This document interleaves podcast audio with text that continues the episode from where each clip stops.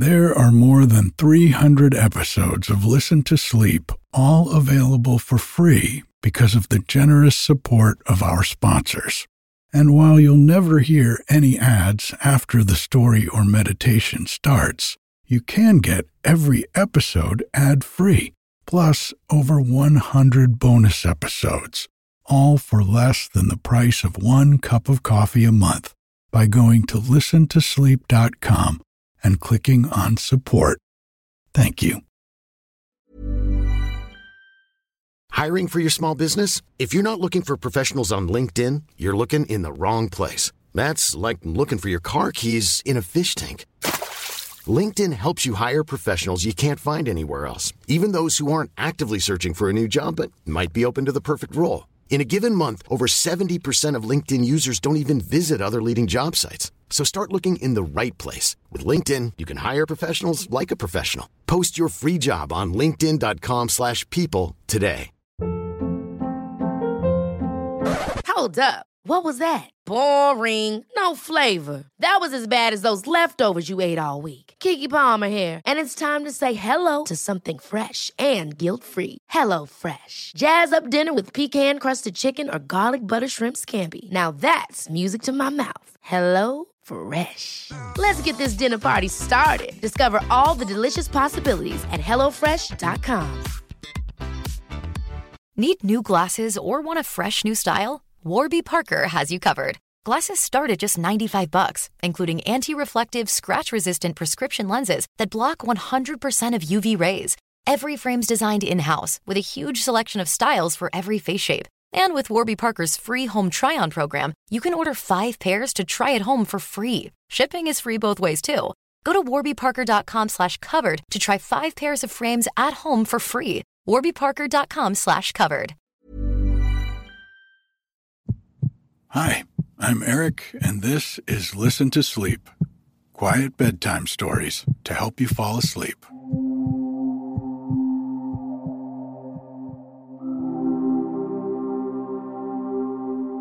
We had a treat up here at the cabin this week. It snowed, which doesn't happen a whole lot here in the winter. Well, I guess I should say it sort of snowed. It snowed up on the ridges, so we could see it. And it was beautiful. And it was even really a little bit better because we didn't have to deal with it. Down here at the bottom of the canyon where we live, it was too warm to snow, so we just got rain. So we got all the beauty of snow without all the slush afterwards. We have our neighbor's dog, Darla, staying with us for about a week, and so the day that it snowed, Bodie and Darla and I went out and took a walk, and we made a little video while we were out there. That is on the blog this week, along with a picture of some of the snow up on the ridge if you want to see it. There's a link in the show notes, or you can go to listentosleep.com. I want to thank the folks who joined the Patreon this week. Thank you so much, Sebastian, Andrea and Fritz, Liz, Clarissa, Rory, Julie, Jed, Athena, Sasha, Chelsea, and Nicole. I really appreciate your support. If you would like to support the podcast, you can do that for less than a dollar a month. And for that, you get the podcast a day earlier without any ads or introductions. And if you'd like an extra story every week, you can also get Listen to Sleep Plus on the Patreon. There's more information at the link in the show notes or on the website at listentosleep.com. I hope you're enjoying A Christmas Carol. I sure am enjoying reading it to you. It's a beautiful story. We're going to have the fourth chapter this week, and then next week, the podcast will be coming out on Friday instead of Sunday, so that we can have the last chapter of A Christmas Carol on Christmas Eve. Let's take a deep breath in and out.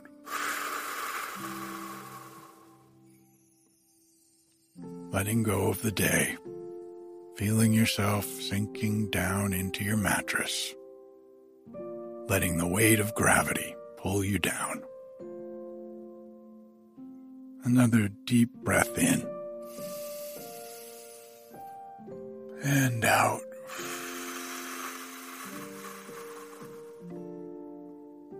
Nothing to do, nowhere to go. This is your time, quiet time. One more deep breath in and out. If you start to fall asleep while I'm reading to you, that's okay. Just let yourself drift off. A Christmas Carol. Stave 4. The Last of the Spirits.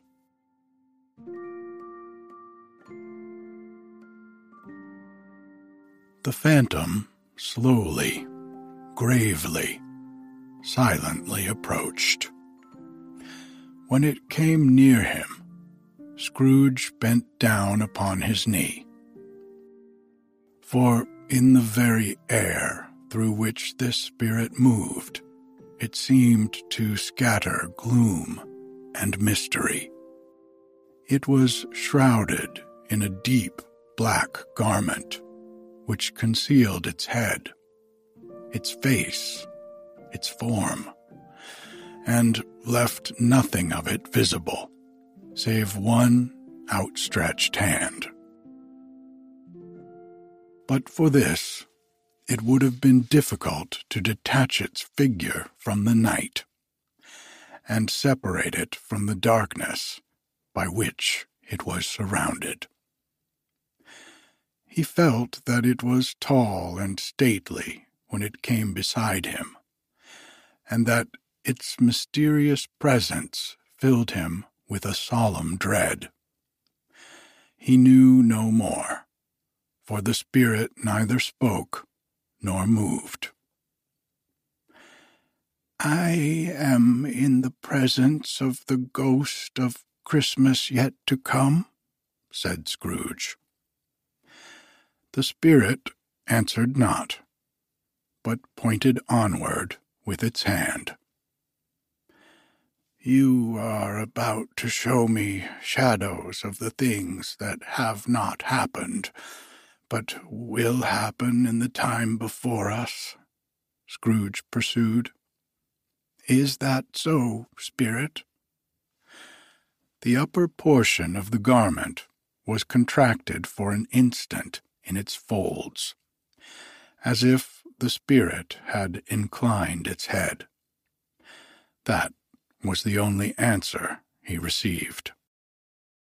Although well used to ghostly company by this time, Scrooge feared the silent shape so much that his legs trembled beneath him, and he found that he could hardly stand when he prepared to follow it. The spirit paused a moment, as observing his condition, and giving him time to recover. But Scrooge was all the worse for this. It thrilled him with a vague, uncertain horror to know that behind the dusky shroud there were ghostly eyes intently fixed upon him, while he, though he stretched his own to the utmost, could see nothing but a spectral hand and one great heap of black. Ghost of the future, he exclaimed, I fear you more than any spectre I have seen. But as I know your purpose is to do me good, and as I hope to live to be another man from what I was, I am prepared to bear you company and do it with a thankful heart. Will you not speak to me? It gave him no reply, The hand was pointed straight before them. Lead on, said Scrooge. Lead on. The night is waning fast, and it is precious time to me, I know. Lead on, spirit. The phantom moved away, as it had come towards him. Scrooge followed in the shadow of its dress, which bore him up, he thought, and carried him along. They scarcely seemed to enter the city, for the city rather seemed to spring up about them, and encompass them of its own act. But there they were, in the heart of it, on change amongst the merchants, who hurried up and down, and chinked the money in their pockets, and conversed in groups, and looked at their watches, and trifled thoughtfully with their great gold seals and so forth, as Scrooge had seen them often. The spirit stopped beside one little knot of business men. Observing that the hand was pointed to them, Scrooge advanced to listen to their talk. No, said a great fat man with a monstrous chin. I don't know much about it either way. I only know he's dead. When did he die? Inquired another.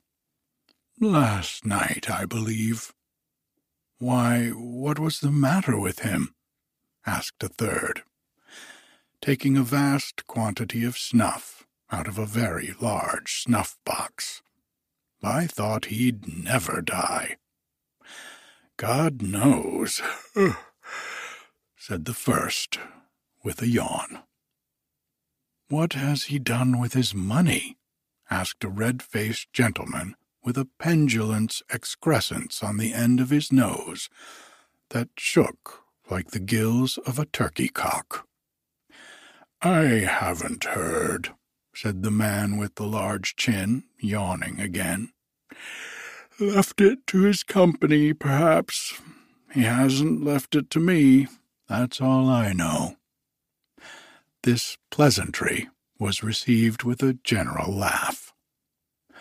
It's likely to be a very cheap funeral, said the same speaker, for upon my life I don't know anybody to go to it. Suppose we make up a party and volunteer? I don't mind going if lunch is provided, observed the gentleman with the excrescence on his nose. But I must be fed if I make one. Another laugh. Well, I am the most disinterested among you, after all, said the first speaker, for I never wear black gloves, and I never eat lunch but I'll offer to go if anybody else will. When I come to think of it, I'm not at all sure that I wasn't his most particular friend, for we used to stop and speak whenever we met. Bye bye. Speakers and listeners strolled away and mixed with other groups. Scrooge knew the men and looked towards the spirit for an explanation. The phantom glided on into the street. Its finger pointed to two persons meeting. Scrooge listened again, thinking that the explanation might lie here. He knew these men also perfectly. They were men of business, very wealthy and of great importance. He had made a point always of standing well in their esteem. In a business point of view, that is. Strictly in a business point of view. How are you? said one. How are you? returned the other. Well, said the first, Old Scratch has got his own at last, hey? So I am told, returned the second. Cold, isn't it? Seasonable for Christmas time. You are not a skater, I suppose. No, no, something else to think of. Good morning. Not another word. That was their meeting, their conversation, and their parting.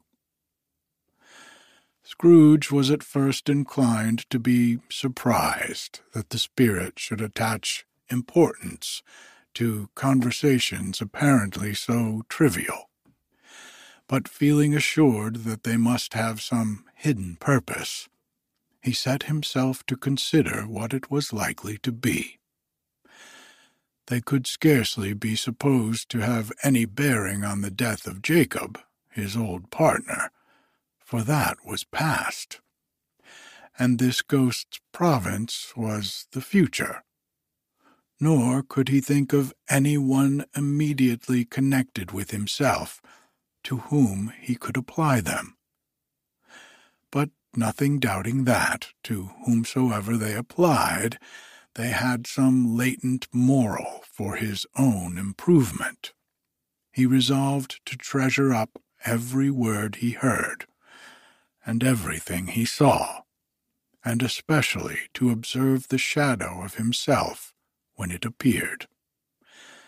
For he had an expectation that the conduct of his future self would give him the clue he missed, and would render the solution of these riddles easy.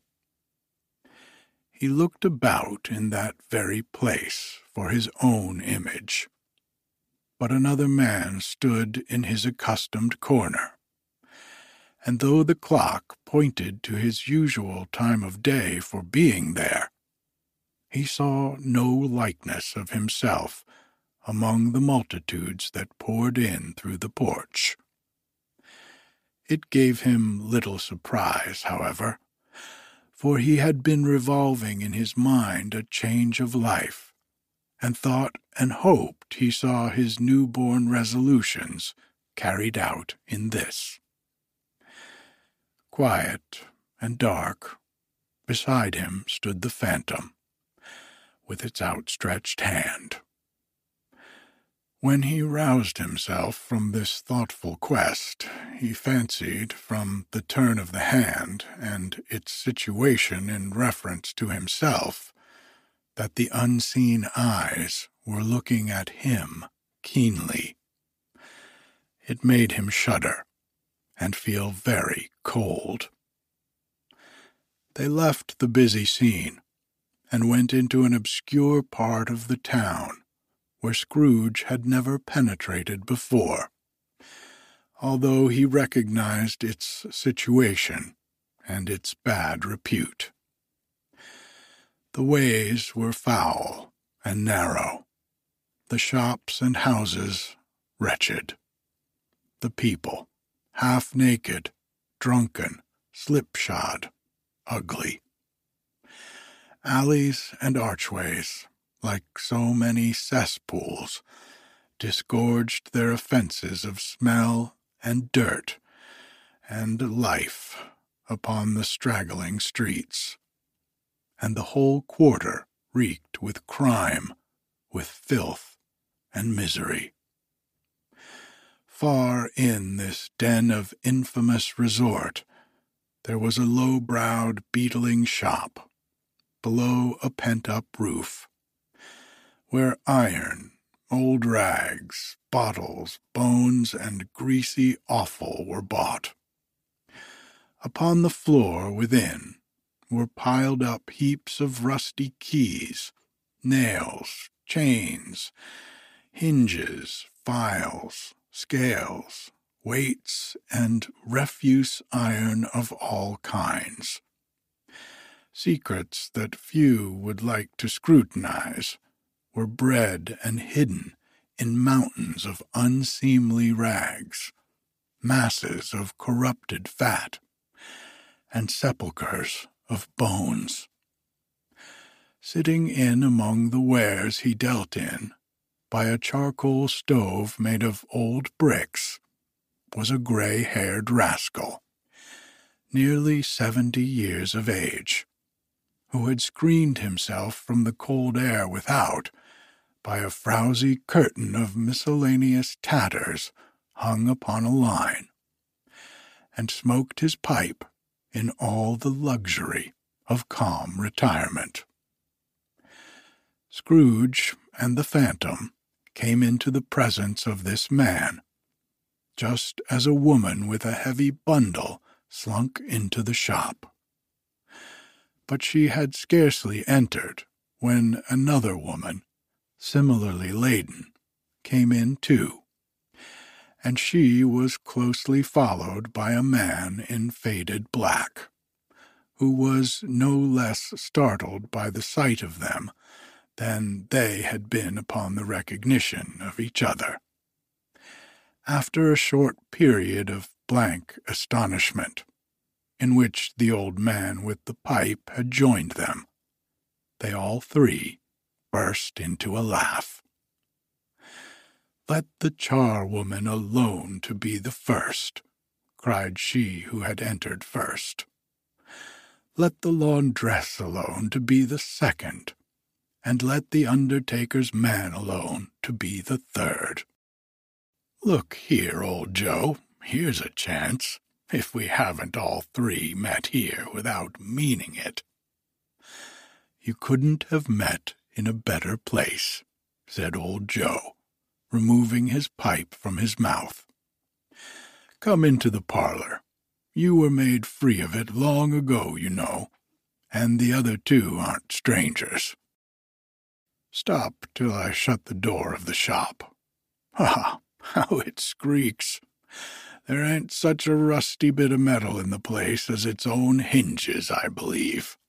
And I'm sure there's no such old bones here as mine. We're all suitable to our calling. We're well matched. Come into the parlor. Come into the parlor. The parlor was the space behind the screen of rags.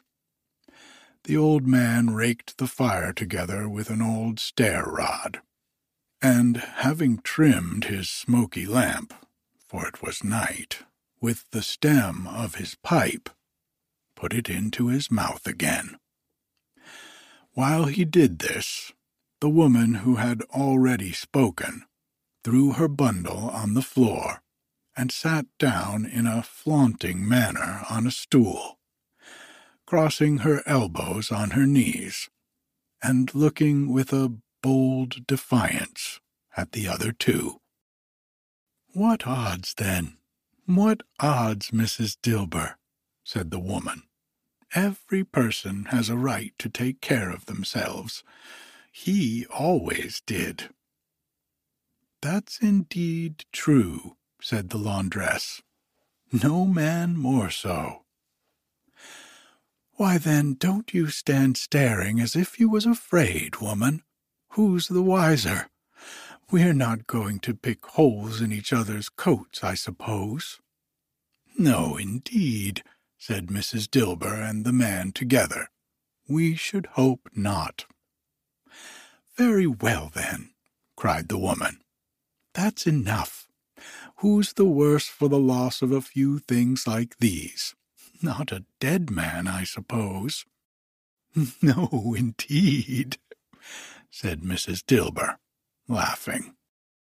If he wanted to keep 'em after he was dead, a wicked old screw, pursued the woman, why wasn't he natural in his lifetime? If he had been, he'd have had somebody to look after him when he was struck with death instead of lying gasping out his last there alone by himself. It's the truest word that ever was spoke, said Mrs. Dilber. It's a judgment on him. I wish it was a little heavier judgment, replied the woman. And it should have been, you may depend upon it, if I could have laid my hands on anything else.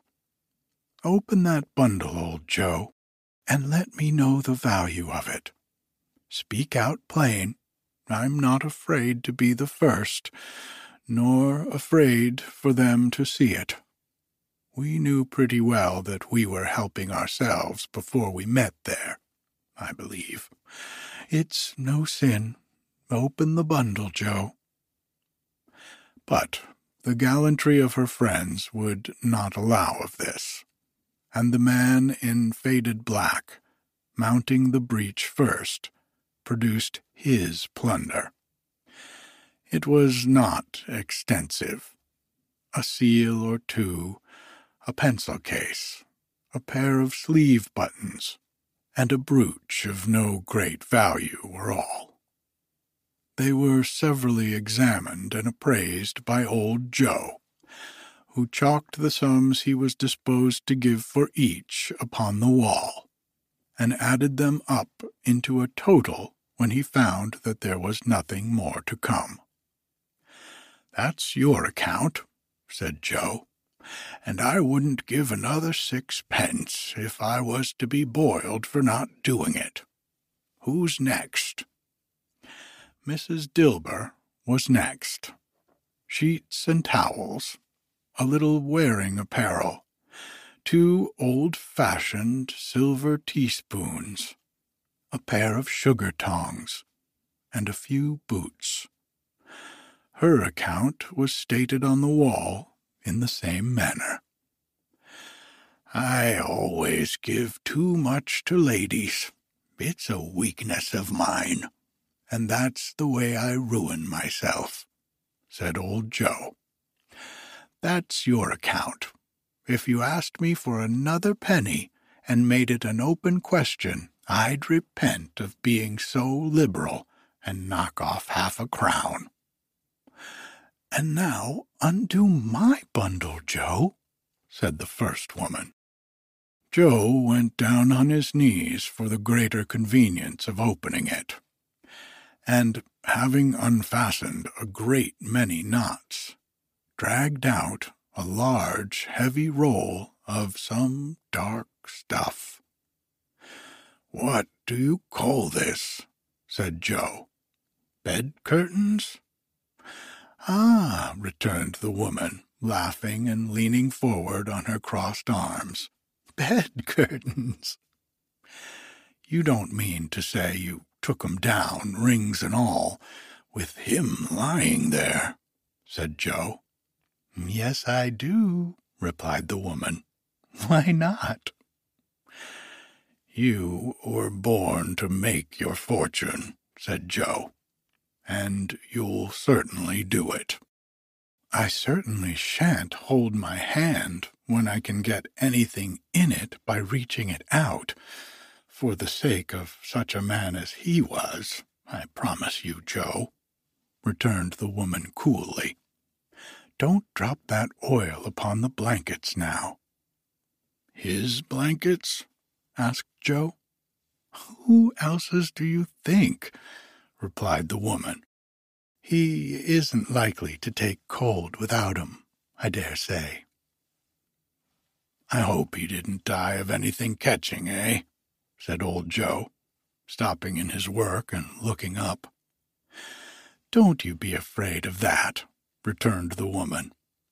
I ain't so fond of his company that I'd loiter about him for such things if he did.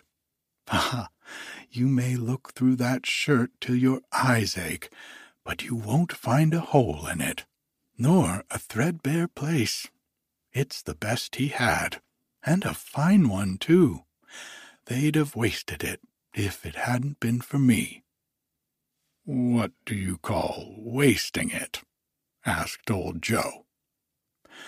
Putting it on him to be buried in, to be sure, replied the woman with a laugh.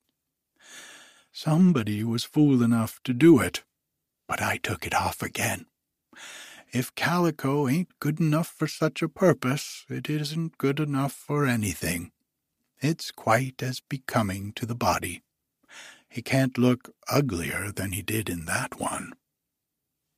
Scrooge listened to this dialogue in horror.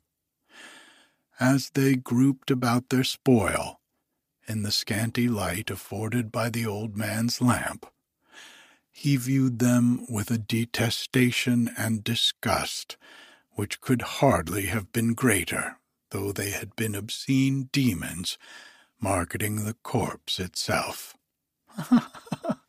laughed the same woman when old Joe, producing a flannel bag with money in it, told out their several gains upon the ground. This is the end of it, you see. He frightened everyone away from him when he was alive to profit us when he was dead. Spirit, said Scrooge, shuddering from head to foot. I see. I see. The case of this unhappy man might be my own. My life tends that way now. Merciful heaven, what is this? He recoiled in terror, for the scene had changed, and now he almost touched a bed a bare, uncurtained bed, on which, beneath a ragged sheet, there lay a something covered up, which, though it was dumb, announced itself in awful language.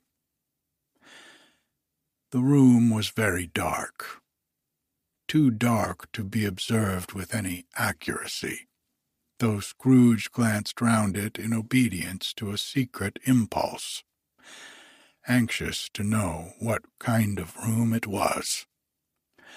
A pale light, rising in the outer air, fell straight upon the bed, and on it, plundered and bereft, unwatched, unwept, uncared for, was the body of this man. Scrooge glanced towards the phantom. Its steady hand was pointing to the head. The cover was so carelessly adjusted that the slightest raising of it, the motion of a finger upon Scrooge's part, would have disclosed the face. He thought of it, felt how easy it would be to do, and longed to do it, but had no more power to withdraw the veil than to dismiss the spectre at his side.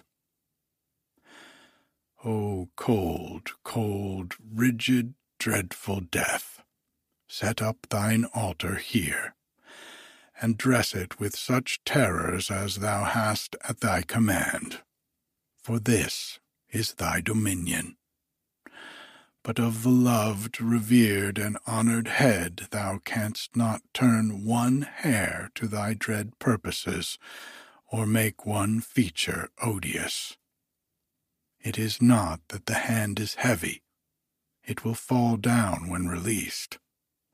It is not that the heart and pulse are still, but that the hand was open generous, and true, the heart brave, warm, and tender, and the pulse a man's.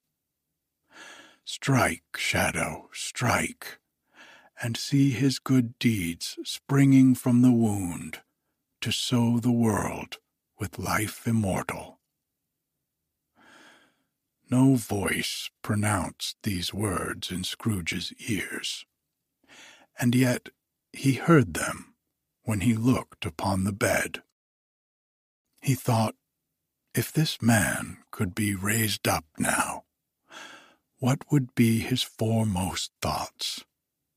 Avarice, hard dealing, griping cares?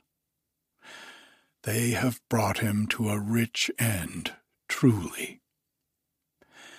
He lay in the dark, empty house, with not a man, a woman, or a child to say he was kind to me in this or that, and for the memory of one kind word I will be kind to him.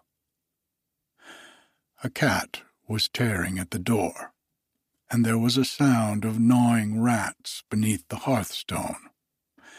What they wanted in the room of death, and why they were so restless and disturbed, Scrooge did not dare to think.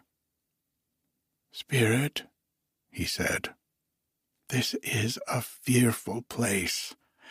In leaving it, I shall not leave its lesson, trust me. Let us go. Still, the ghost pointed, with an unmoving finger, to the head. I understand you, Scrooge returned, and I would do it if I could.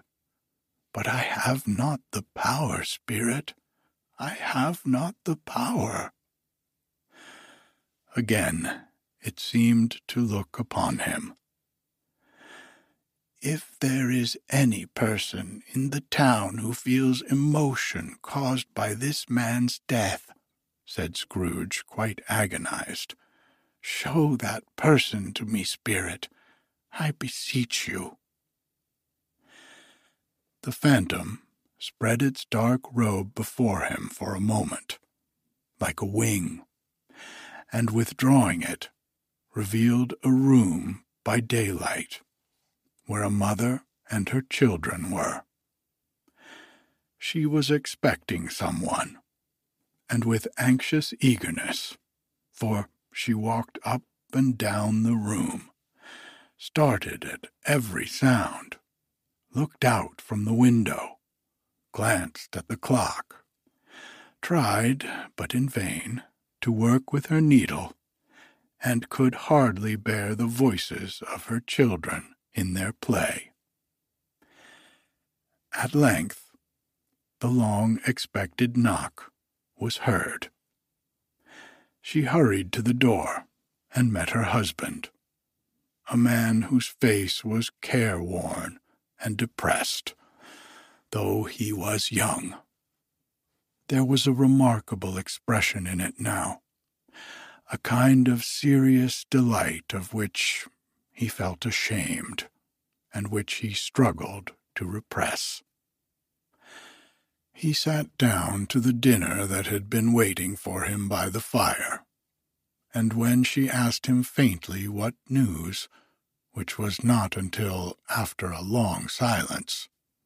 He appeared embarrassed how to answer. Is it good, she said, or bad? To help him. Bad, he answered. We are quite ruined? No, there is hope yet, Caroline. If he relents? she said, amazed. There is. Nothing is past hope if such a miracle has happened. He is past relenting, said her husband. He is dead.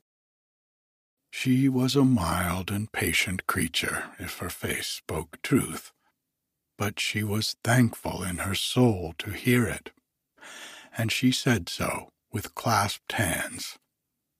She prayed forgiveness the next moment and was sorry, but the first was the emotion of her heart.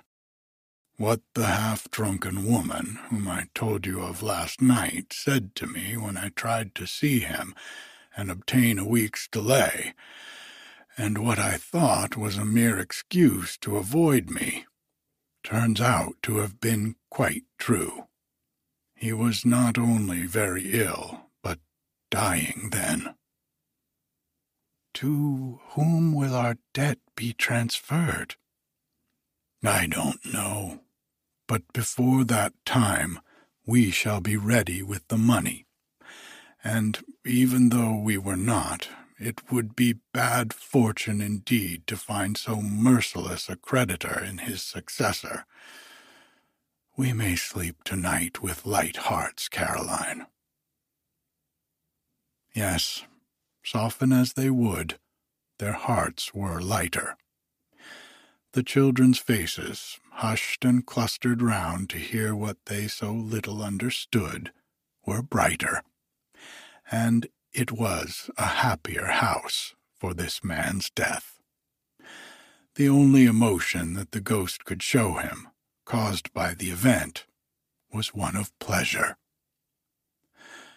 Let me see some tenderness connected with a death, said Scrooge, or that dark chamber spirit which we just left now will be forever present to me.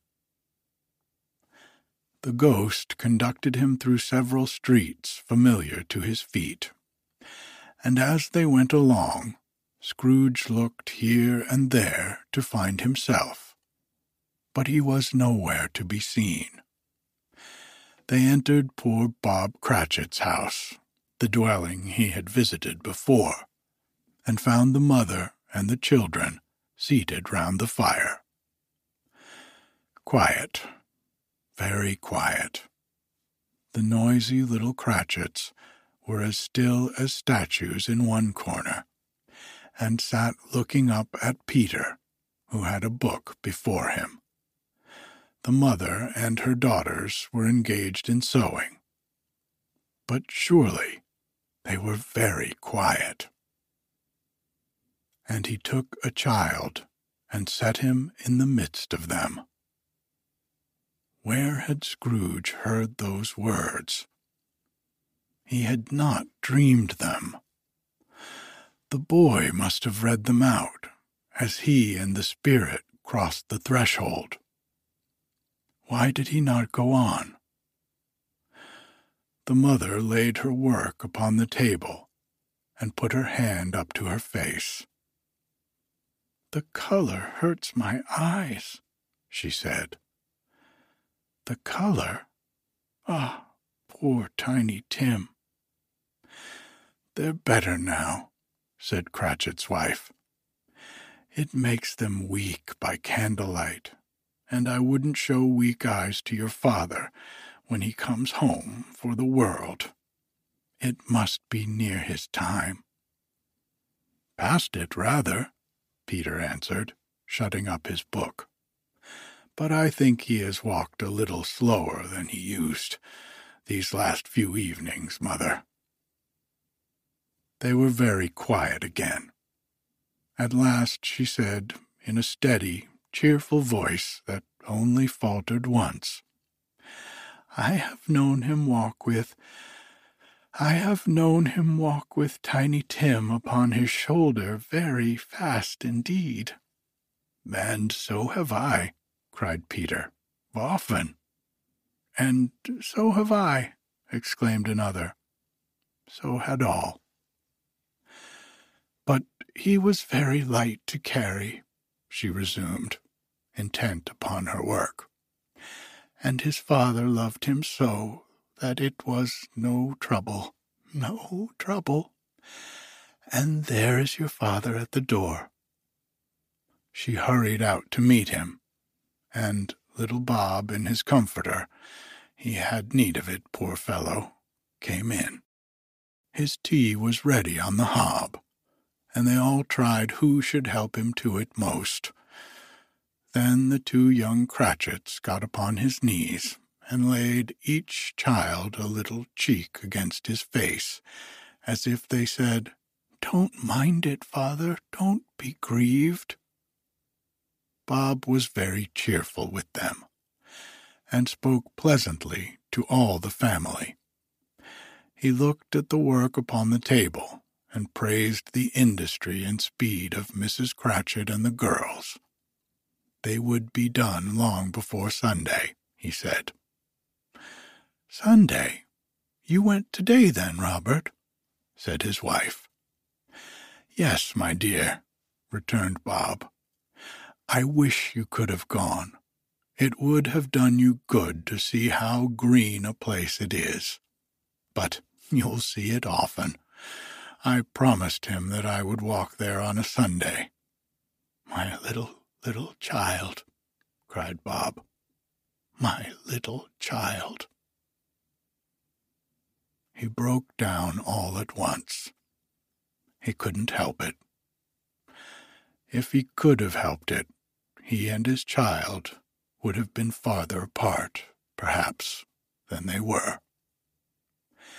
He left the room and went upstairs into the room above, which was lighted cheerfully and hung with Christmas. There was a chair set close beside the child, and there were signs of someone having been there lately. Poor Bob sat down in it, and when he had thought a little and composed himself, he kissed the little face. He was reconciled to what had happened, and went down again, quite happy. They drew about the fire and talked, the girls and mother working still. Bob told them of the extraordinary kindness of Mr. Scrooge's nephew, whom he had scarcely seen but once, and who, meeting him in the street that day and seeing that he looked just a little down, you know, said Bob, inquired what had happened to distress him. On which, said Bob, for he is the pleasantest spoken gentleman you ever heard, I told him, I am heartily sorry for it, Mr. Cratchit, he said, and heartily sorry for your good wife. By the by, how he ever knew that, I don't know. Knew what, my dear? Why, that you were a good wife, replied Bob. Everybody knows that, said Peter. Well observed, my boy, cried Bob. I hope they do. Heartily sorry, he said, for your good wife. If I can be of service to you in any way, he said, giving me his card, that's where I live. Pray come to me. Now, it wasn't, cried Bob, for the sake of anything he might be able to do for us, so much as for his kind way that this was quite delightful. It really seemed as if he had known our Tiny Tim, and felt with us. I'm sure he's a good soul, said Mrs. Cratchit. You would be sure of it, dear, returned Bob, if you saw and spoke to him. I shouldn't be at all surprised, mark what I say, if he got Peter a better situation. Only hear that, Peter, said Mrs. Cratchit. And then, cried one of the girls, Peter will be keeping company with someone, setting up for himself. Get along, you, retorted Peter, grinning. It's just as likely as not, said Bob, one of these days, though there's plenty of time for that, my dear. But however and whenever we part from one another, I am sure we shall none of us forget poor Tiny Tim, shall we? Or this first parting that there was among us. Never, father, cried they all.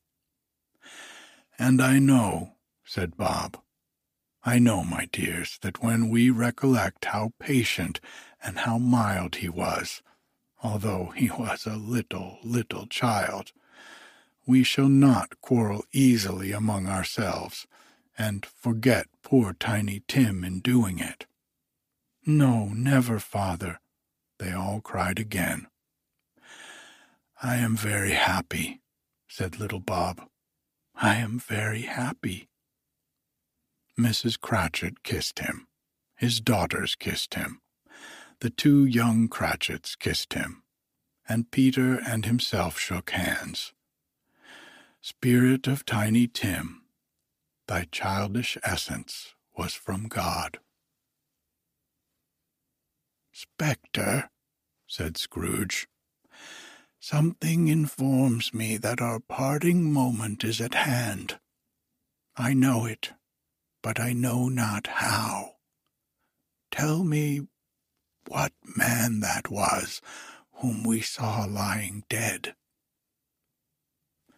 The ghost of Christmas yet to come conveyed him, as before, though at a different time, he thought, indeed, there seemed no order in these latter visions, save that they were in the future, into the resorts of business men, but showed him not himself. Indeed, the spirit did not stay for anything, but went straight on, as to the end just now desired, until besought by Scrooge to tarry for a moment. This court, said Scrooge, through which we hurry now, is where my place of occupation is, and has been for a length of time. I see the house. Let me behold what I shall be in days to come. The spirit stopped. The hand was pointed elsewhere. The house is yonder, Scrooge exclaimed. Why do you point away? The inexorable finger underwent no change. Scrooge hastened to the window of his office and looked in. It was an office still, but not his. The furniture was not the same, and the figure in the chair was not himself. The phantom pointed as before. He joined it once again, and wondering why and whither he had gone, accompanied it until they reached an iron gate. He paused to look round before entering. A churchyard. Here, then, the wretched man, whose name he had now to learn, lay underneath the ground. It was a worthy place walled in by houses, overrun by grass and weeds, the growth of vegetation's death, not life, choked up with too much burying, fat with repleted appetite, a worthy place. The spirit stood among the graves and pointed down to one. He advanced towards it, trembling. The phantom was exactly as it had been, but he dreaded that he saw new meaning in its solemn shape. Before I draw nearer to that stone to which you point, said Scrooge, answer me one question. Are these the shadows of the things that will be? Or are they the shadows of the things that may be only. Still the ghost pointed downward to the grave by which it stood. Men's courses will foreshadow certain ends to which, if persevered in, they must lead, said Scrooge. But if the courses be departed from, the ends will change Say it is thus with what you show me. The spirit was immovable as ever. Scrooge crept towards it, trembling as he went, and following the finger, read upon the stone of the neglected grave his own name Ebenezer Scrooge. Am I that man who lay upon the bed?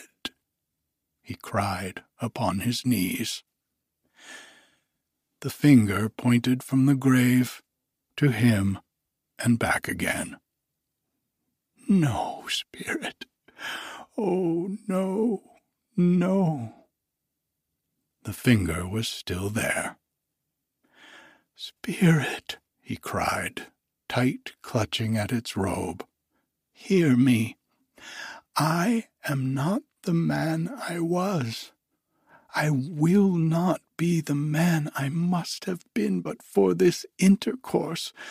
Why show me this if I am past all hope? For the first time, the hand appeared to shake. Good spirit, he pursued, as down upon the ground he fell before it. Your nature intercedes for me and pities me. assure me that I yet may change these shadows you have shown me by an altered life. The kind hand trembled. I will honor Christmas in my heart and try to keep it all the year. I will live in the past, the present, and the future. The spirits of all three shall strive within me. I will not shut out the lessons that they teach. Oh, tell me I may sponge away the writing on this stone. In his agony, he caught the spectral hand. It sought to free itself, but he was strong in his entreaty and detained it. The spirit, stronger yet, repulsed him. Holding up his hands in a last prayer to have his fate reversed, he saw an alteration in the phantom's hood and dress. It shrunk, collapsed, and dwindled down into a bedpost. Good night.